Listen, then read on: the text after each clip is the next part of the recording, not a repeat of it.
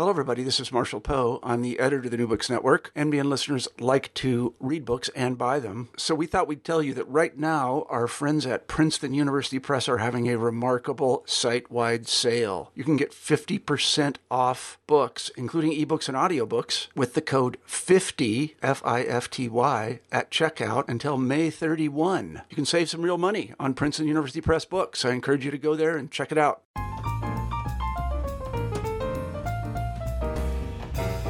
Hello and welcome to New Books in Literary Studies, a podcast channel on the New Books Network. I'm Nataliya Shpylova-Saeed, host on the channel.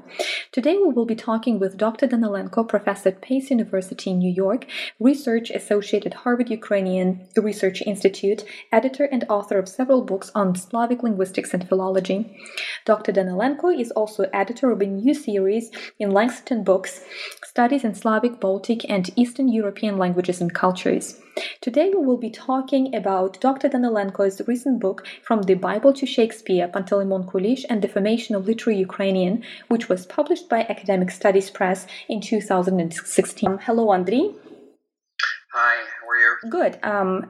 Thank you for joining us today. I would like to start with the cover of the book, which can be read at different levels and from different perspectives. It includes some fragmentary lines from Kulish's translated works, and these fragments not only hint at those investigations that you offer with your publication, but those also concisely present changes that the Ukrainian language underwent through its formation. For those who study Ukrainian, for example, it would be interesting to examine orthographical and lexical choices that Kulish makes. What I mean here is accents with which some words are provided, lexical and grammatical and spelling forms, which today could be considered archaic. Could you please tell us about the history and background of this publication? First of all, Natalia, thank you very much for inviting me just to speak about this book, because as you understand, that's part of my life, part of my several years of work, right? And you're right, when you look at the book and you see this cover, honestly, if you tell the truth, I spent some time just looking and searching for something which can represent clearly what Kulish is or what Kulish represented at that time. And I was so lucky just to find this photo, which basically you can just find at some archives in Ukraine, which is a combination of his Cossack background with his look for some European future, for example. And I try just, by the way, combine this picture, this wonderful photo. Actually, that's a photo of his, a real photo, with a couple of copies of his manuscripts. And you're right when you saw that his manuscripts are so interesting, because all these letters, all these words have some accents, which is untypical for, honestly. And he all his life used just to write with accents, not just because he was not sure how to pronounce it, but because he was sure that you need to know how to pronounce it exactly, because he was working on his specific, for example, literary standard of Ukrainian, and he was introducing not only words, not only grammar, but also how to say it correctly.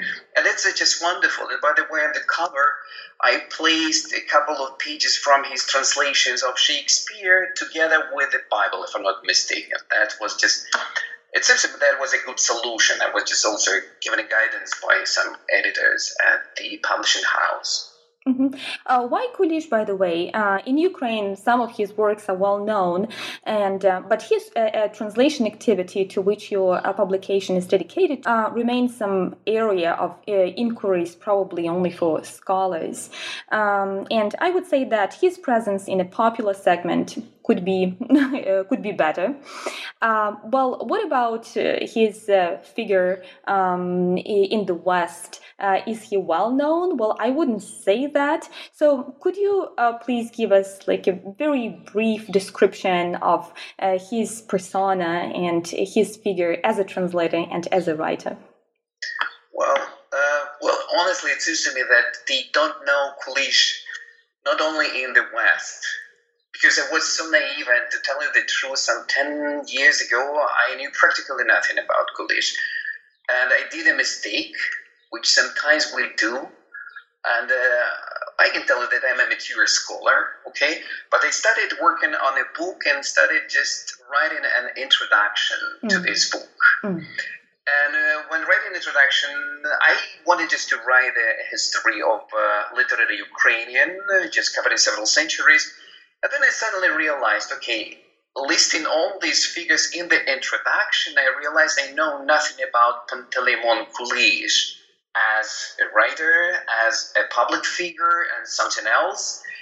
And I told myself, listen, first of all, that's a mistake. Never write an introduction to a book which you have not yet completed. And I told myself, okay, do they know something about Kulish? In Ukraine, yes, they already know about him. But in the West, it seems to me, yes, he's an obscure figure. That's where I know only one, and I mentioned it in my book, and only one monograph, which was published in 1983 by George Lutsky in Canada, with a wonderful survey. It was just a sketch of his life and literary works, wonderful introduction into what I can just call studies of Kulish. And basically, we know something, yes, in the West about Kulish, but not enough definitely about his language, because it's quite an important element, for example, in dealing with the culture of Ukrainians, right? That's language. And what they were doing, what they just, for example, contributed to this in the 19th century. And Panteleimon Kulish, one of the most... well, significant, let's put it like figures in the 19th century in Ukraine, in both Russian-ruled Ukraine, right? And also in Galicia, what we just call, for example, the Austrian-Hungarian Empire. It was a kind of a bridge between these two parts of Ukraine, and his presence in this landschaft is astounding. And you have just simply to look into, even if you deal with the Slavic studies, dealing with, for example, Slavic Russia, even Russia, if you're especially in Russia, you have to know something about Panteleimon Kulish, because he was a fixture in these, for example, cultural, as I told you, landschafts in both the Russian and Austrian-Hungarian Empire. Was he bilingual? He spoke Russian and Ukrainian? That's just or some other languages as well. Luckily, it looks like he was monolingual at the very beginning. As a true Ukrainian, yes, he used to speak Ukrainian to his parents, to his neighbors, because that was just a small, let's put it like this, a village or something where they lived. But he learned Russian. He learned Russian because he was just a citizen, okay, of the Russian Empire, and he was just, to some extent, just obligated just to learn the language, because if you want to make a career, if you need just to make some advancement, right, you just need the language. And he was so gifted and talented that he learned this Russian language to the extent that he became first like a writer in the Russian language, because his first literary works were written in Russian, because he wanted just to become a writer writing in the Russian language. And basically he was good in Russian. But by the way, it's extremely interesting just to look into his Russian and to find some Ukrainianisms in this language, and you can find them. But it was business as usual, I think, in the 19th century with all varieties of Russian. Is this case, the question is a little bit off the topic, is this case a little bit similar to Gogol, or the situation is a little bit different? I think that perhaps to some extent you can just juxtapose him with a Gogol or Hohol, but I wouldn't say that they are compatible in this case, because Kulish was... conscious, he was aware of these problems, he was taken over by himself. He was doing this consciously. In the case of Gogol, it seems to me that was just something quite subconscious in the figure of Gogol. For Kulish, it was just simply a matter of his life. He was not giving up. He was working, changing his views and doing something differently, as, for example, was done by Gogol. And honestly, I'm not a great specialist in literary studies, and in this case, perhaps I'm not the authority to tell you something about Gogol comparing with Kulish. But it seems to me that's different. Mm-hmm. And would you tell us a little bit about his translation background? Was he a professional translator? Well, the term of professional translator probably is quite modern, but still, did he have some profound background in English, for example, or in any other language that he was somehow incorporating in his translations? What was his education, so to speak, in terms of translation practice? Well, that was his, at the very beginning, it was his hobby, mm-hmm. Because he, according to some attestations, he didn't want to translate, because according to him, translating something would not be beneficial for the development of a new standard of literary Ukrainian, because it would interfere into the texture, into the nature of this language.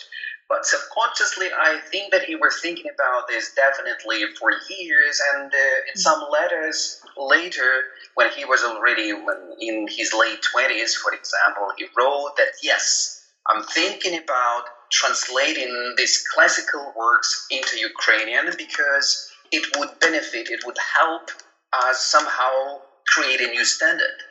And he was a gifted person, yes, and he was a wonderful linguist, I guess, because mm-hmm. he learned English, well, from, as we call these textbooks, yes, on his own. He also mastered it to the sufficiently French and German, because he was using some works in biblical studies, which were written in German, and for this case, it was an indispensable part of his scholarship. Let's put it like this. I also know, just according to some sources, that he used to take some lessons of Hebrew with Baudouin de Courtenay, who was at that time a very, very young scholar, but later he became one of the greatest structuralists in Slavic linguistics, and especially in Poland, and at that time in the Russian Empire. So let's put it like this. He was highly versified, and he was a master of several languages, which would help him, I mean, Panteleimon Kulish, make these wonderful translations from English and from other languages, including, for example, Greek, with the help definitely of some of his friends and colleagues. But still, he was good at this. Honestly, he was a prepared translator. Mm-hmm. So what was his incentive to complete these translations, which you discuss in your book? So in what way were they useful for the formation of literary Ukrainian? Well, let's put it like this, something like there was no literary Ukrainian mm-hmm. in the 19th century. We had writers, but the language did not exist. So you can just call that it was just kind of a written variety of the language which was used by some people living in the Dnieper part of Ukraine, which was Russian-ruled, and also in the second historical part, which was Austrian-Hungarian-ruled. So for Kulish, it was just a wonderful moment, because he realized, I can create something new, and I have to work diligently on this. It was extremely challenging, extremely difficult for him, and he wondered just, by the way, his choice of the Bible and Kulish was not just simply random, because he realized that for a new language, for a literary standard, you have to create both the high style in, for example, biblical text, and also the kind of a high style in a circular text. So he was just simply intended to combine these two Well, facets or two faces are one and the same standard, which can be used in the 19th century by Ukrainians. And this is why he just decided just to combine the Bible with Shakespeare, and Shakespeare is the best representative definitely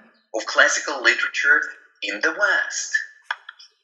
Well, yes, I have this quote from your book about how Kulish understood Shakespeare. Kulish called Shakespeare our father, native to all people, and the greatest warrior from among the intellectuals, imploring him to take under the protection the unworthy Ukrainian people who lost in the steppes were still praising the Cossack spirit, and help them thereby to get rid of their barbarism. So could you elaborate on this statement? Was it something that was connected with the status of the language, or Kulish was also hoping to implement some ideas and some morals taken from Shakespeare's works? It seems to me that he came to understand these, well, kind of a contradiction in his in treatment of the Ukrainian past. At some point later, when he was perhaps in his 40s or 50s, when he, by the way,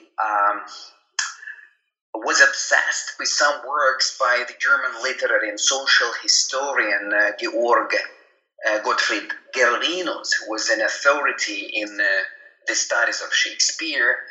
When Kulish realized that Shakespeare is something which is all human, if you're speaking about, well, that's kind of a positivism, if you're speaking about all human values, you have to reassess what you belong to, what your roots are, and how you can just combine, for example, this humankind with your vision of your village, of your town and city, of your people. And he just simply started to look perhaps differently at the history of Ukraine, in particular the so-called myth of the Cossack movement, of the Cossack contribution to the development of Ukrainian history. And he realized that, for example, as compared with Shakespeare, with his all-human values, the Cossacks would achieve nothing is compared with Shakespeare, according to him, because they would bring only destruction, and he definitely meant, for example, the war against the Civil War, yes, which, took place in 1648, right, and some years later in the Polish-Lithuanian Commonwealth. According to, for example, to some Polish historians, definitely the Ukrainians were behind the, collapse of the state. So he realized that you have just to look differently at this Cossack myth.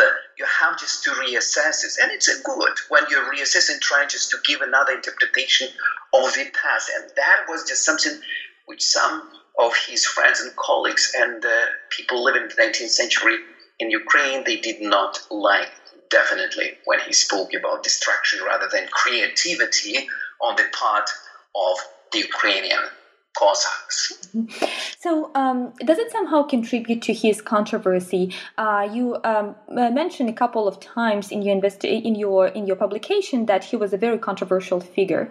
So does this controversy stem from his position as a representative who speaks both languages, Ukrainian, Russian, or does this controversy stem from his idea of how the Ukrainian language should develop? Well, sure, yes, he was an extremely controversial sometimes, and his whole life, definitely, that's just simply a series, a chain of some activities and steps which would just simply amaze you and would, for example, would leave somebody very, very unhappy. Don't forget that, for example, he was obsessed. He was a friend of the national poet, of the national prophet of Ukrainians, Taras Shevchenko. they were together in some, well, they were together ideologically, creatively, and then suddenly, already it seems to me after the death, definitely of Shevchenko, suddenly Panteleimon Kulish debunked the authority of Taras Shevchenko in his 3-volume work entitled Istoriya po Soyedineniyu Rusi, which is the history of the reunification of Rus, and at the same time debunking the myth, debunking the positive creativity of Taras Shevchenko. He praised, for example, the Russian Tsar, including Peter I and Catherine II. Then suddenly, for example, he was a friend, he had lots of Polish friends, and at the same time he blamed the Polish nationalists, for example, for having caused the uprising of 1863, 1864. Okay, so you have friends. At the same time, you're just simply against, at the very beginning, against Russian chauvinism, let's put it like this, and at the same time, you praise the Russian Tsar. And also, it's a very interesting moment in his life. He served at some moment for several years, it seems to me for 3 years, in the Russian Office of Spiritual Affairs in Warsaw. Basically, he was in charge of some kind of spiritual censorship. And he was dealing with these affairs, with these spiritual problems, let's put it like this, on a regular basis in Warsaw. And we believe that he would take the position of the Russian administration, actually. And that was the case. But on the other case, on the other side, he also published several pamphlets appealing to Ukrainian-Polish understanding. So he was aware of these, friction and tension in these relationships.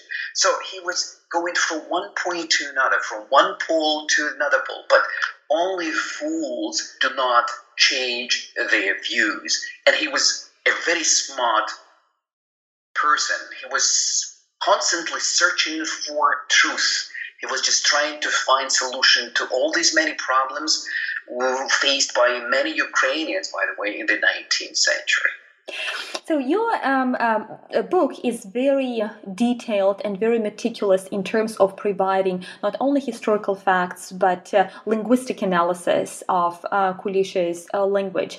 How would you describe his language, just maybe in a few words, because I know it's probably a very interesting and a very complex topic. And as your book demonstrates, it's it will probably take a couple of hours to discuss all those changes, but just for us to get that sense how he approached the Ukrainian language and what he implemented into the Ukrainian language, and what was his direction for the further development. Just maybe even a couple of examples would be useful for this conversation. Well.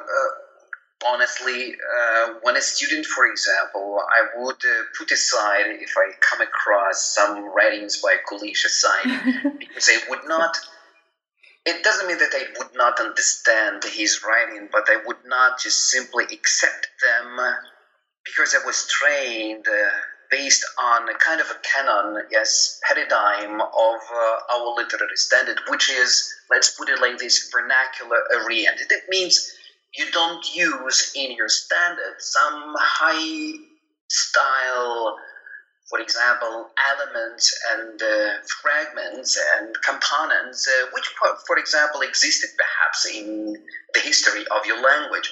But you're right now obsessed with something which is very simple, which is very commonly used by all people. Kulish was different, absolutely. That's why perhaps we were not very happy when reading his text. But when you start analyzing and reading not only his text, but also his translations, first of all, because translation, that's a possibility to declare clearly your standing, to declare your language program, where everything is condensed and you can prove and show what this language should be in the future. And his general idea, it's definitely difficult to explain because he was going through so many years and decades of his work, right? Creating this language program and language idea is very complex, let's put it like this. That's a combination or a synthetic vision of the language from the point of view of its time and space. For him, the language used by Ukrainians should be based on the legacy of what we call Old Kievan Rus, starting approximately with the 12th, 13th century. This is why you can find in his texts lots of bookish words and elements which at first sight seem out of place or belong to some other languages but not to Ukrainian.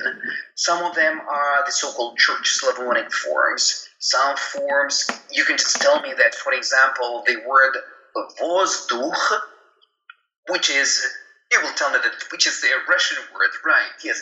But according to Kulish, vozduch also belonged to Ukrainian because it was introduced, let's put it like this, somewhere in the 15th century. It was used in some Middle Ukrainian texts. Why should you give up your word, your element, only because it was appropriated later by the speakers of Russian? And also from the point of view of space, he was obsessed, well, he was oriented toward a kind of a synthesis of a different, let's put it like these dialects, yes, used by Ukrainians. It doesn't mean that he would take something from this dialect, from that dialect, picking up something which is used in Galicia and then move it just simply automatically, mechanically to deeper Ukraine. No. He was screening for something which is typical of Ukrainians. He could find some dialectal regional elements which you can double check and you can find them also in the previous history or in the history of Ukrainian, which were used, for example, in the 14th or 17th century. And right now they are, for example, viewed as some dialect elements, but in fact not. So it seems to me that George Shevelov was the first to call Kulish the greatest synthesizer of different styles and, regional elements in his language program. Because definitely Kulish was just trying to bridge different layers in the history of Ukrainian and different, for example, territories in the language which was used in the 19th century. So he was, as I told you, it was an extremely complex vision of the language, and this is why perhaps they did like it. So neither, for example, the propounders of Ukrainian idea in the Russian-ruled part of Ukraine, and neither other people in Galicia and on the other side of the Dnieper. So let's put it like this. Mm-hmm. So nobody would take him seriously. Let's put it like this. On at face value. Later, definitely, they would debate. They would find something extremely positive about his, for example, contribution and his literary output. Yeah, the picture that you describe in this book is very dynamic in terms of collaboration of different translators or in different writers, and in terms of their vision of the Ukrainian language. And it's interesting how the language ultimately took one direction, other than taking, for example, a different direction. So. I guess what I'm interested in is how other Kulish's contemporaries contributed to the development of the Ukrainian language, because at the very end of your book, you state the following, and I would like to read this quote. So, quote, his, meaning Kulish's, was a completely alternative program that, being compatible with the vernacular trends cultivated in Austrian and Russian-ruled Ukraine, was doomed. Today, one can only guess at the detours that literary Ukrainian would have made had Kulish's language program prevailed, end of quote. So what other directions were taking place while Kulish was completing his translations, and How did they contribute to the formation of that literary Ukrainian that we probably have today? Why did Kulish's alternative didn't find its way into the Ukrainian, for example, society? Well, just honestly, when I finished the book, I came up with this idea, and I could not go into detail in explaining what kind of language program he has. Because, okay, when discussing his translations, well, his use of different language component elements, how he was switching from one style to another register it was good. Yes, I'm aware of all these intricacies of his language, but still, how you can just define exactly his language program, that's extremely difficult, actually. And right now I finished an article where I try just to expose only a structure of his program. But in a nutshell, the problem in the 19th century for Ukrainians was the following. You had, in fact, two varieties, well, roughly speaking, right? Two varieties of the written language, used to put it like this. Austrian and Hungarian-ruled Ukraine, and the other in Russian-ruled Ukraine. In Russian-ruled Ukraine, everybody was oriented and based, let's put it like this, on vernacular. Everything would go only in this direction. And all writers, for example, visions of new language was based on the understanding of very simple or, let's put it like this, plain language, which we can call vernacular. In Galicia, or Austrian-ruled and Hungarian-ruled Ukraine, the situation was different, because the defenders of the national identity, including the written language, were clerics, were priests.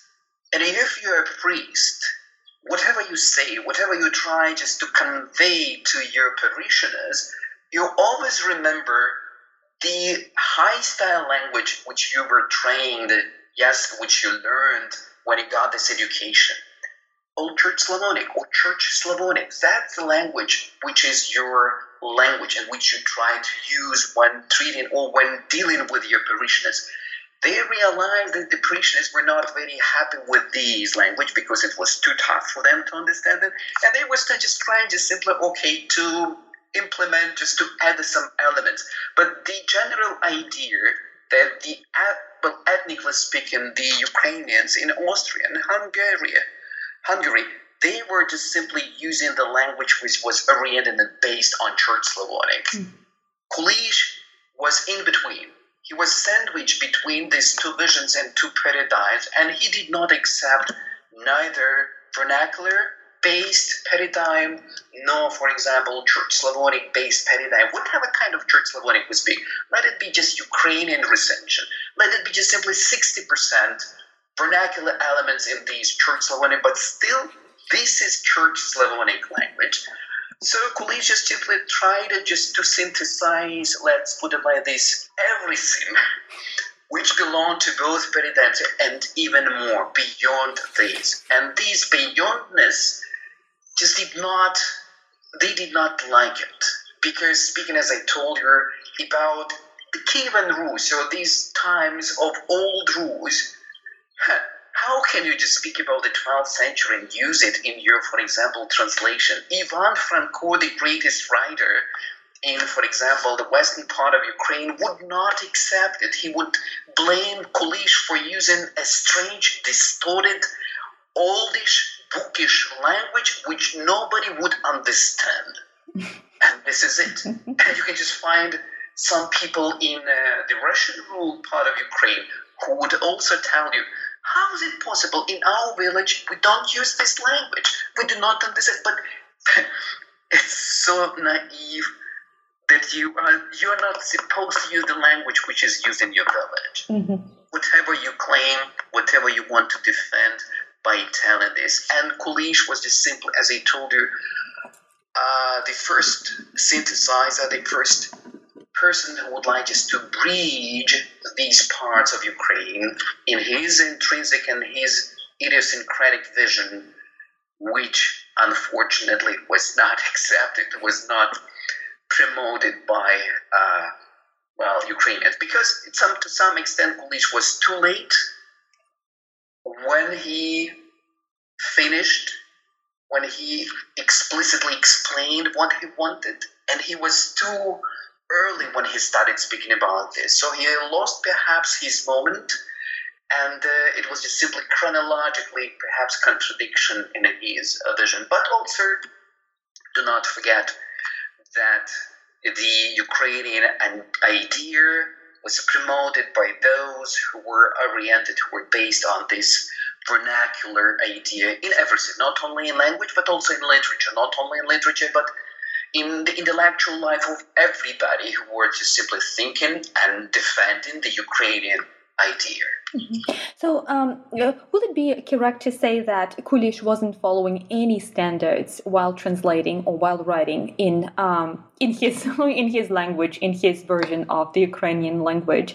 What I mean here is that you just described that there are different dialects, there are different versions, and he was creating his own. However, I remember there was one part in your book where you speak about his reaction to how his contemporaries responded to his translations, and one of the reactions was very negative, and he ultimately burned one of his translations and burned one of the versions of his translations.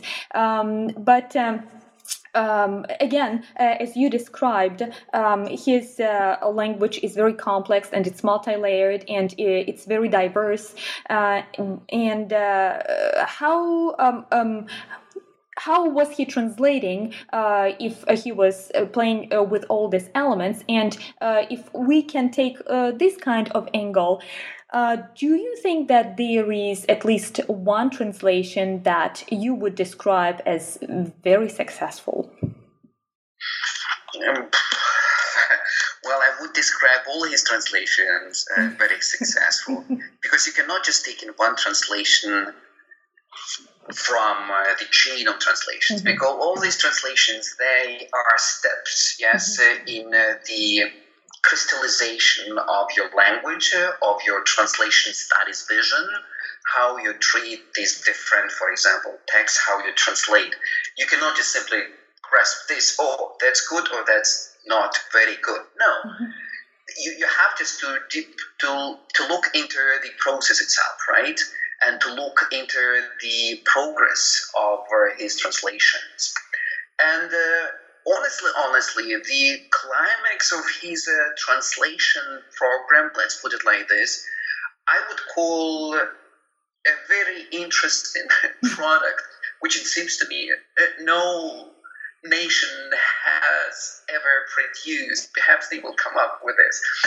The point is that when he finished translating the bulk of the New Testament, the Old Testament, together with his friends, together with his colleagues, because not only with Ivan Pulu, but also with Ivan Nechuy-Levytsky, who contributed to this translation, he realized that that's not the level which you need. He looked beyond this. And you would not believe it, he started working on a versified translation of the Bible. So he was aware of this distinction of prose and versified translations in the Old Testament. He knew clearly what books are written in prose, what books are written in poetic, for example, version.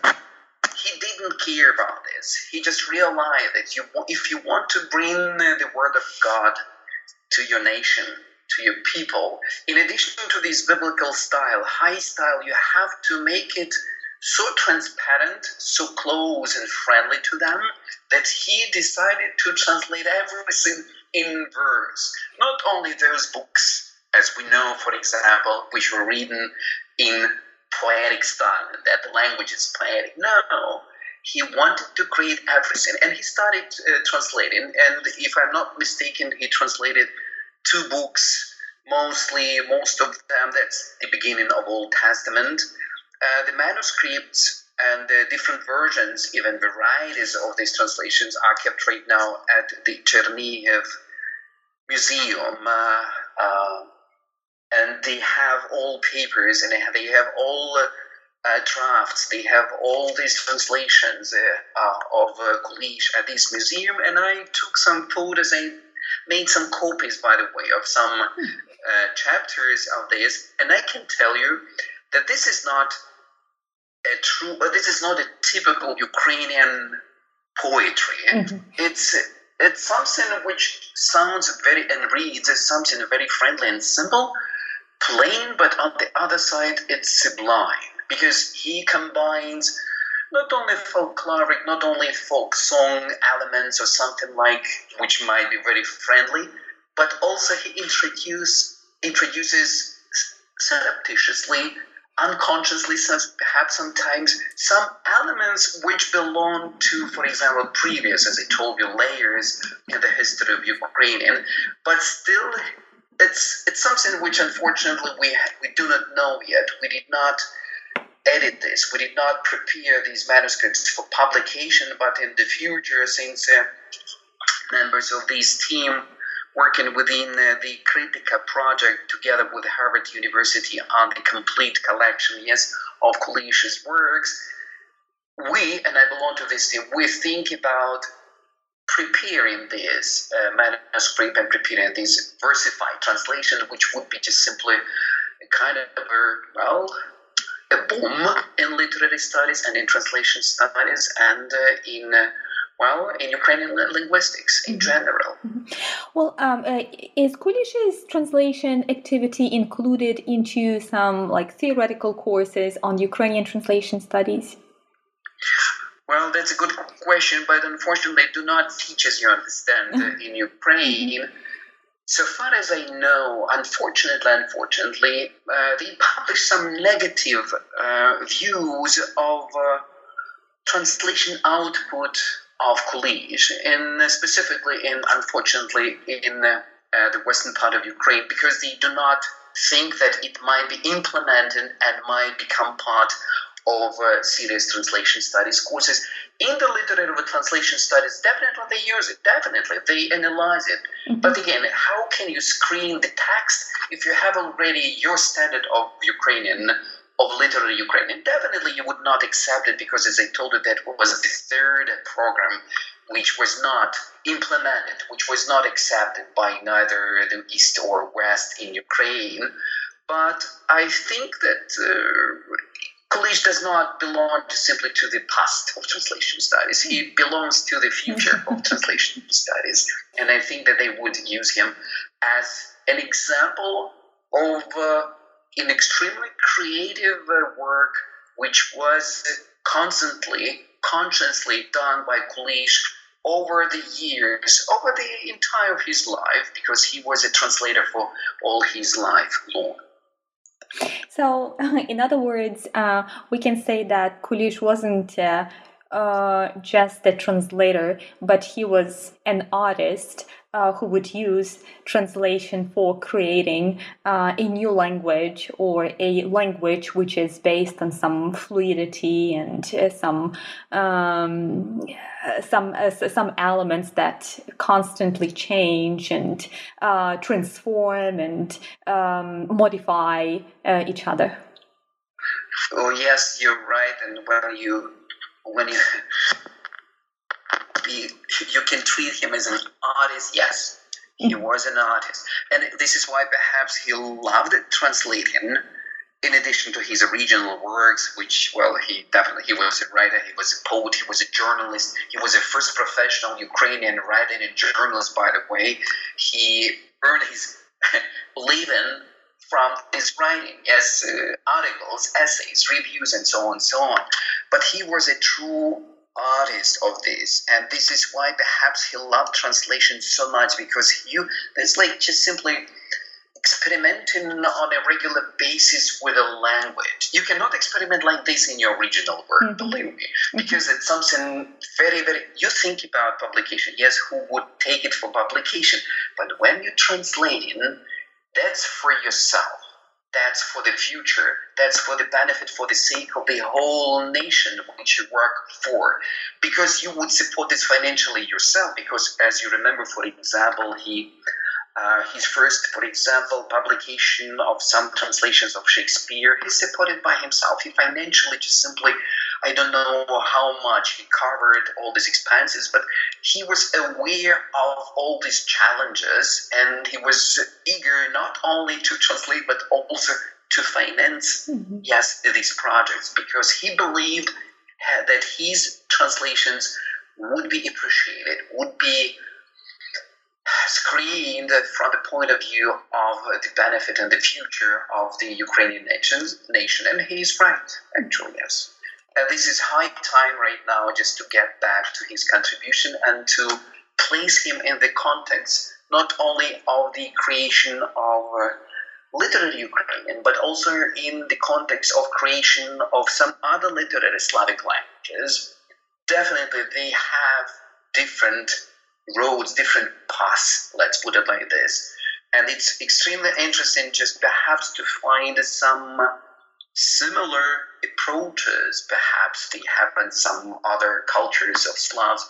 That's, for example, for the future, I hope that people would go in this direction, just trying just to project what was done by Kulish onto what you can just find in some other Slavic nations and cultures. Not only, for example, in such big cultures as Polish and Russian culture, because definitely they have different versions, different languages, which are based on different principles.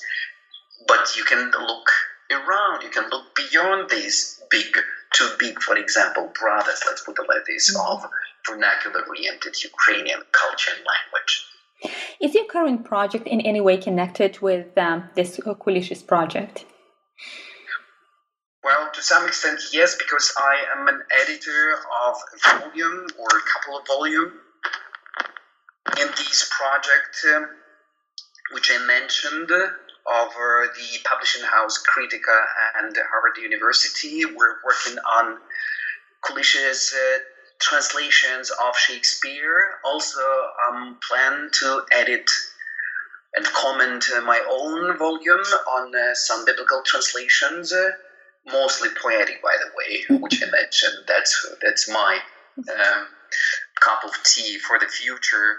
But definitely that's not all I have right now. That's only about Kulish, what I told you, because I have some other, for example, plans. I just, by the way, submitted manuscript of a book to Mouton de Gruyter, which I edited together with a colleague from Japan, but which is not about Kulish, that's about Slavic in the language map of Europe. That's about typological and aerial studies.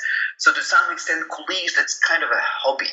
That's my, I will put it like this, that's my Ukrainian part of my because these aerial studies and Slavic in the language map of Europe, that's my, let's put it like this, American part of myself, because that's Slavic studies, that's different. But always I do remember how you can connect them. And I'm just trying just to reconnect the Slavic studies with Ukrainian language, with the Ukrainian culture, and everything which is connected as well to Kulish.